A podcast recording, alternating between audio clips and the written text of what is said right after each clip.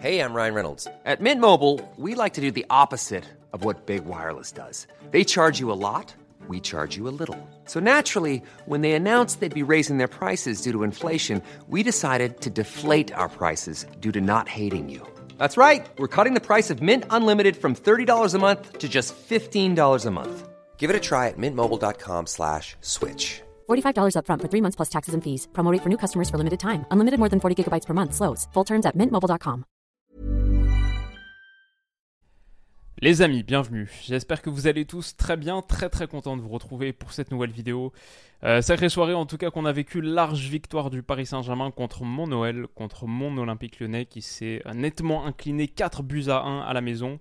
Un doublé de cet homme, Kylian Mbappé, le premier sur penalty, très rapidement. Réduction du score de Corentin Tolisso en seconde période, le PSG qui nous a relativement épargné en seconde. Merci les gars. Ça va être un débrief et une analyse relativement succincte parce que j'ai besoin d'aller dormir histoire d'être en forme. Demain, faire un petit récap du week-end plus sympathique. Là, il y a plein de choses à dire sur le week-end de foot. Mais pour mes amis parisiens, vous méritez quand même une vidéo de votre net succès et d'un très beau PSG qu'on a vu. Nous, c'est catastrophique. Bon, dès que j'ai vu l'équipe qui était alignée, je ne fondais pas beaucoup d'espoir dans ce match, comme vous savez. On en parlait un petit peu dans la preview. Bradley Barcola est entré aussi en cours de jeu sous de copieux sifflets et insultes. Il a failli marquer le but du 5-1, ce qui aurait été vraiment le clou du spectacle pour nous. Perso, je ne réussis pas vraiment à en vouloir à Bradley Barcola. Je pense que n'importe qui dans sa situation ferait à peu près la même chose. Peut-être les déclarations sur l'amour pour l'OL quelques semaines plus tôt n'étaient pas nécessaires, mais bon, je me range pas trop dans la catégorie des gros haters de Barcola. C'est un petit peu c'est la vie quoi. On est vraiment loin d'être compétitif. Le club est complètement à la dérive, ça va au-delà des 11 joueurs qui sont alignés sur la pelouse et des gars qui composent notre effectif actuellement. C'est un problème bien plus structurel. En tout cas, ça a très mal démarré et très bien démarré pour le Paris Saint-Germain. Peut-être on doit souligner quand même sur ce penalty concédé au bout de 2 minutes de jeu, les principes de Luis Enrique et pour le coup un effectif qui est constitué pour pouvoir appliquer ces principes. Manuel Ugarte, la pression qui est payante, un petit peu comme ce qu'on dit depuis le début de la saison pour le Paris Saint-Germain. Une fois qu'une équipe presse et qu'elle se met un petit peu à la hauteur des principes modernes qui te permettent d'avoir du succès en 2023 en foot, bizarrement, il y a des résultats. Penalty obtenu grâce à cette très belle pression haute et largement méritée. Tolisso a un petit temps de retard, il ne pense pas que ça va surgir aussi vite dans son dos. Il est en train de faire une passe pour écarter. Malheureusement, il prend les jambes de Manuel Ugarte et c'est un penalty mérité pour le Paris Saint-Germain qui le convertit 1-0 très vite. On sent que ça va être une rude soirée et moi je vais dire, en tant que supporter lyonnais, ça fait un moment que j'ai pas été au stade, je vis plus en France, c'est pas la chose la plus évidente du monde. J'ai tellement de respect, d'admiration pour les gens qui sont là. Enfin, il y a 50 000 personnes qui étaient dans le stade hier et je sais pour avoir été de nombreuses fois que c'est pas en plus le stade le plus facile à rallier. Depuis le centre-ville de Lyon, tu prends une navette quand tu dois rentrer. Il y a plein de monde qui fait la queue et tout. C'est pas évident de se déplacer au Groupama Stadium, au Parc des Lumières, au Parc OL. C'est pas toujours la chose la plus simple du monde, donc franchement, respect à tous ceux qui y vont et qui, au bout de 3 minutes, penalty contre toi, tu sais que ça va être une soirée très difficile. Si je dois insister sur un truc qui m'a particulièrement déplu et qui est un peu symptomatique, même si dans l'ensemble, franchement, Cherki, il a ouvert énormément d'espace. C'est de loin, sans doute, le joueur le plus talentueux du 11. Sans lui, on aurait eu beaucoup moins de situations. Cette situation, peut-être que vous l'avez vu, le moment où Nuamah, qui a fait 45 premières minutes intéressantes pour ses premières sous le maillot de l'OL. Il récupère un ballon, derrière il va aller centrer, ok, il la joue un peu à perso, mais ce genre d'attitude là, de gueuler sur le mec, de lui dire fais-la moi, c'est à moi qu'il faut la faire, de vouloir la prendre, et puis après derrière, quand Nuamah repique pour adresser un centre, mettre le pied sur le ballon comme ça, ce comportement enfantin, Rayan Cherki, il a tellement de talent, il doit être au-dessus de ce genre de choses, et j'ai peur que ce soit un petit peu un plafond de sa progression. Quand tu fais ça à 0-1 au bout de 13 minutes de jeu, pour moi, c'est symptomatique d'un truc plus large qu'il y a à l'OL, un manque de qualité mentale, mais même pour lui, je pense que ce sera important de gommer ce genre de choses pour sa progression. Je ne peux pas vraiment durablement lui en vouloir, c'est un gars que j'aime bien, Cherki, il apporte énormément de choses, mais sur ce genre de comportement, c'est vraiment problématique. pour nous, pour lui aussi, pour sa carrière. Voilà, clairement un truc à gommer. Et sinon, voilà, tout de suite, on encaisse très rapidement le deuxième but. Encore une fois, même si l'action, je crois que voilà, Amazon Prime, etc., l'ont pas fait remonter aussi tôt que ça. En tout cas, j'ai pas vu, mais encore une fois, sur une récupération haute d'Ugarte, qui va harceler ici, il me semble que c'est Maxence Caqueret, va gratter un ballon dans ses pieds, derrière contre-attaque, et 10 secondes plus tard, Ousmane Dembélé, qui était en grande forme, les jambes de feu, même s'il a encore manqué de qualité à la finition, le classique Dembélé, normalement, c'est pas normal, normalement pour lui, hein, il doit finir ce match en ayant planté au moins 2. En plus, il n'a toujours pas marqué de but avec le Paris Saint-Germain, alors qu'il a créé beaucoup de différences. C'était le match pour stater. Dommage pour lui. Toutefois, il adresse un très bon centre au second poteau dans une zone extrêmement dangereuse. Mbappé plonge.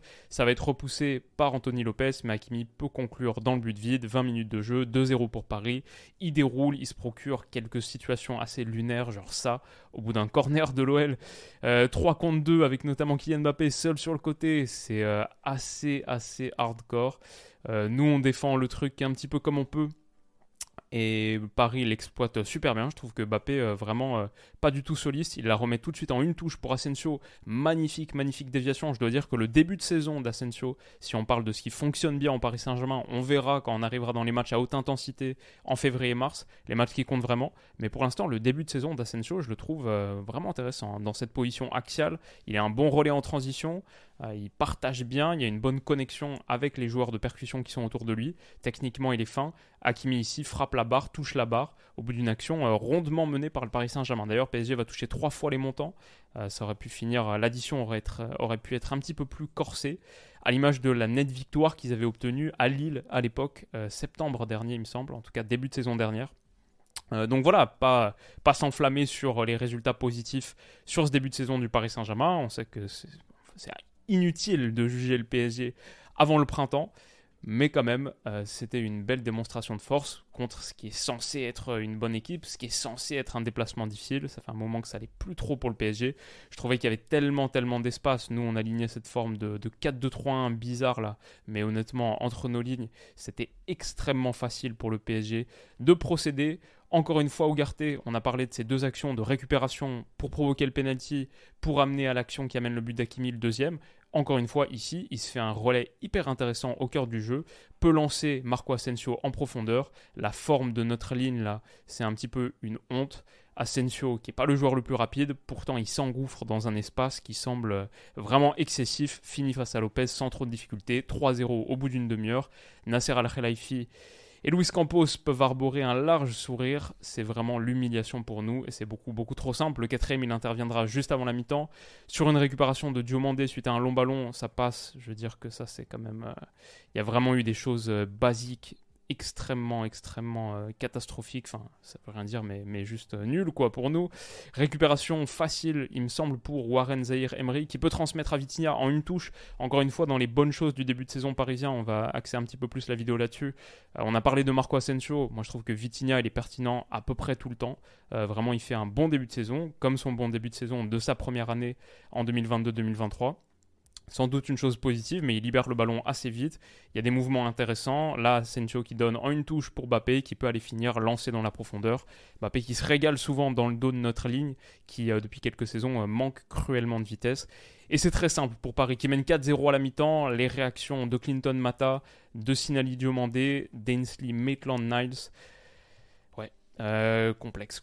On a eu des occasions. Peut-être ça, c'est le truc que je vais souligner. Pas tant pour dire que voilà, nous ça va. Plus le PSG, peut-être attention aux petites sautes de concentration. Après, j'aurais bien aimé voir plus longtemps à 0-0. Je pense que rapidement, là, au bout de 20-30 minutes, Paris se dit « Ah ouais, en fait, c'est catastrophique en face. On va vraiment avoir match facile. » Et peut-être, du coup, le niveau de concentration baisse un peu. Mais j'ai trouvé quand même qu'il y avait beaucoup d'espace laissé dans ce match extrêmement déséquilibré, où j'ai la sensation aussi que les joueurs offensifs du Paris Saint-Germain se disait c'est une bonne opportunité pour gonfler un peu les stats, pour se faire plaisir. Je trouvais que l'équipe était un petit peu coupée en deux sur les transitions défensives, les transitions offensives de l'Olympique Lyonnais, comme ici, au bout de, c'est juste au retour des vestiaires.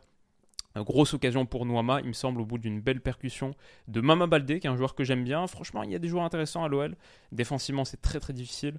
On s'est clairement pas assez renforcé, mais après, c'est aussi indépendant de de notre volonté. Disons que depuis un moment, les problèmes de l'OL, ils remontent beaucoup plus haut, évidemment. Mais ouais, j'ai trouvé que le PSG pouvait progresser sur son niveau de concentration, peut-être même à 0,4. Et finalement, il y a eu pas mal d'occasions concédées. Je crois que l'OL tire quasiment une quinzaine, voire une vingtaine de fois au but. C'est sans doute 10 ou 12 fois trop dans un match que tu as quand même nettement dominé, que tu peux remporter 6-0, je pense, sans trop de soucis. Si tu es un peu plus tueur aussi, comme on a dit, ça touche 3 fois les montants. Ici, Ousmane Dembélé, au bout d'un super centre de Lucas Hernandez et d'une belle action du Paris Saint-Germain, tu dois finir. Ici encore, Dembélé, il a eu beaucoup d'actions, et ça, je le mettrai aussi dans les petits points négatifs. Il a énormément créé. On voit à quel point c'est un joueur dangereux. Il peut être déterminant, mais il faut être décisif maintenant. Il faut plus finir, mieux finir. Et toujours pas de but pour lui. C'est une petite ombre au tableau dans un match qui aurait peut-être permis de prendre encore davantage de confiance. Encore une fois, j'insiste du coup sur les petits axes d'amélioration du PSG. Ce PSG est tellement facile, tellement fort, démarre super bien la saison. Peut-être qu'on peut dire Warren Zaïre-Emery, il y a un petit niveau à passer sur l'attaque du dernier tiers. Pourtant, moi je dis que c'est un joueur qui peut être très intéressant dans ce registre. Vous savez, c'est mon joueur à suivre de la saison. Quand j'ai fait cette vidéo, un joueur à suivre par club de Ligue 1, je pense qu'il est amené à jouer un rôle absolument prépondérant, que c'est un crack absolu. Dans l'attaque du dernier tiers, ici, il y a sans doute un petit peu mieux à faire. Il y a des moments où ça hésite encore un petit peu. Peut-être que ça, c'est un truc à cibler pour devenir un milieu qui, en plus, apporte et qui apporte son lot de 4 buts, 6-7 passes D par saison. Un truc comme ça, 10 contributions décisives, toutes compétitions confondues. Ça peut être quelque chose d'intéressant à apporter pour Warren Zaïre-Emery. C'est toujours bien d'être décisif. Et pour un milieu qui a priori est amené à être un petit peu plus projection vers l'avant, forme de 8, entre 6 et 8, mais plus 8 que 6, je pense que ça peut être intéressant pour Zaïre-Emery de progresser là-dessus. On a un penalty qui est donné, qui est logique, aussi pour une faute de Zaïre-Emery d'ailleurs, qui n'a pas forcément fait son meilleur match sur ce début de saison parisien, alors qu'il fait un très bon début de saison. Il est converti par Corentin Tolisso. Dans la foulée, Bradley Barcola entre, choix assez osé de Luis Enrique. Tu n'as pas forcément besoin de le faire entrer, mais pour son premier match sous les couleurs parisiennes, le faire entrer dans le stade qui vient de quitter sous les huées assez marquées. Encore une fois, moi, c'est pas forcément mon délire, mais en même temps, je comprends aussi la frustration des gens qui sont au stade, qui payent et qui se déplacent et qui payent leur temps surtout pour assister à des prestations totalement indigestes. Il y a une forme de frustration à extérioriser contre certains. Ça tombe un peu sur Barcola. Perso, mon ressenti n'est pas hyper fort, mais je comprends aussi qu'il le soit pour d'autres qui font honnêtement plus d'efforts que moi pour suivre leur club, qui se rendent au stade régulièrement. Disons que je comprends aussi ça, même si perso, c'est pas forcément mon truc. Mais bref, hyper bon appel dans le registre classique de Bradley Barcola. Partir de l'extérieur pour rentrer vers l'intérieur dans l'intervalle et avoir ses balles dans la profondeur, un petit peu comme ce qu'on soulignait dans l'analyse d'il y a quelques jours. J'ai l'impression de revoir une de ses actions à l'Olympique Lyonnais, en plus c'est dans le même stade, et il est très proche de marquer ici avec peut-être un tout léger hors-jeu. Je suis pas certain qu'il puisse vraiment servir Gonzalo Ramos, même si lui le demande. En tout cas, plutôt une entrée normale pour Barcola. Il n'a pas semblé particulièrement intimidé, quelques sourires ici et là. Je pense que c'est forcément un peu dur, il vient d'avoir 21 ans. C'est pas la situation la plus facile à vivre, en plus en ayant sa famille dans les tribunes, etc. Mais bon, comme ils l'ont dit aux commentaires, et c'est vrai, ça fait partie du registre du footballeur pro, et sans doute un truc que tu dois incorporer mentalement quand tu signes au Paris Saint-Germain. Derrière le PSG, j'ai trouvé, même en seconde mi-temps, finalement, on gagne cette seconde période 1-0. Je trouvais qu'en seconde, le PSG a vraiment mis le pied sur le ballon, ralenti le tempo. Pas de blessure, pas de risque particulier à prendre. On peut tranquillement éviter d'énerver l'adversaire et éteindre le match, ce qu'ils ont globalement fait, même si tout en ayant eu quelques occasions, mais dans l'ensemble le tempo était beaucoup plus bas. Ça permet au Paris Saint-Germain de partir en trêve internationale avec un bilan 2 victoires, 2 nuls en Ligue 1, mais une progression nette dans le jeu, des choses intéressantes qu'on voit quand on voit Paris, et il n'y a quasiment que des choses positives à dire de leur côté, et tout l'inverse pour nous. On est dernier de Ligue 1, lanterne rouge, 1 nul, 3 défaites, la pire attaque et la pire défense du championnat de France. Voilà, c'est pas glorieux, et évidemment, Il y a beaucoup de choses à faire de notre côté. Il faut que Laurent Blanc parte. Il faut qu'on survive, histoire d'arriver au prochain mercato avec des choses à faire, parce qu'on aura des ressources financières. On a quelques joueurs intéressants, on le voit. Franchement, j'ai plutôt bien aimé les premiers pas de Nuamah. Moi, j'aime bien Mama Baldé depuis un moment, donc je trouve que ce n'est pas une mauvaise prise. Je sais que notre secteur recrutement, là, enfin, il y a des gens qui sont pertinents. Ben Charrier, qui avait la chaîne YouTube, Twitter, Ta Compo, c'est ça. Je trouve que c'est une personne extrêmement compétente, et dans l'ensemble je pense qu'on a passé un cap là-dessus. Maintenant ça va prendre plusieurs intersaisons, plusieurs fenêtres de transfert avant de se mettre en place, donc voilà, pour nous je pense qu'il faut manger le pain noir et attendre que ça passe, éviter une saison trop effrayante. Mais bien sûr on ne sera pas européen, je ne pense pas qu'on sera relégué, voilà, il faut je pense qu'il faut presque être patient dans cette saison catastrophique et arriver à la prochaine mieux équipé.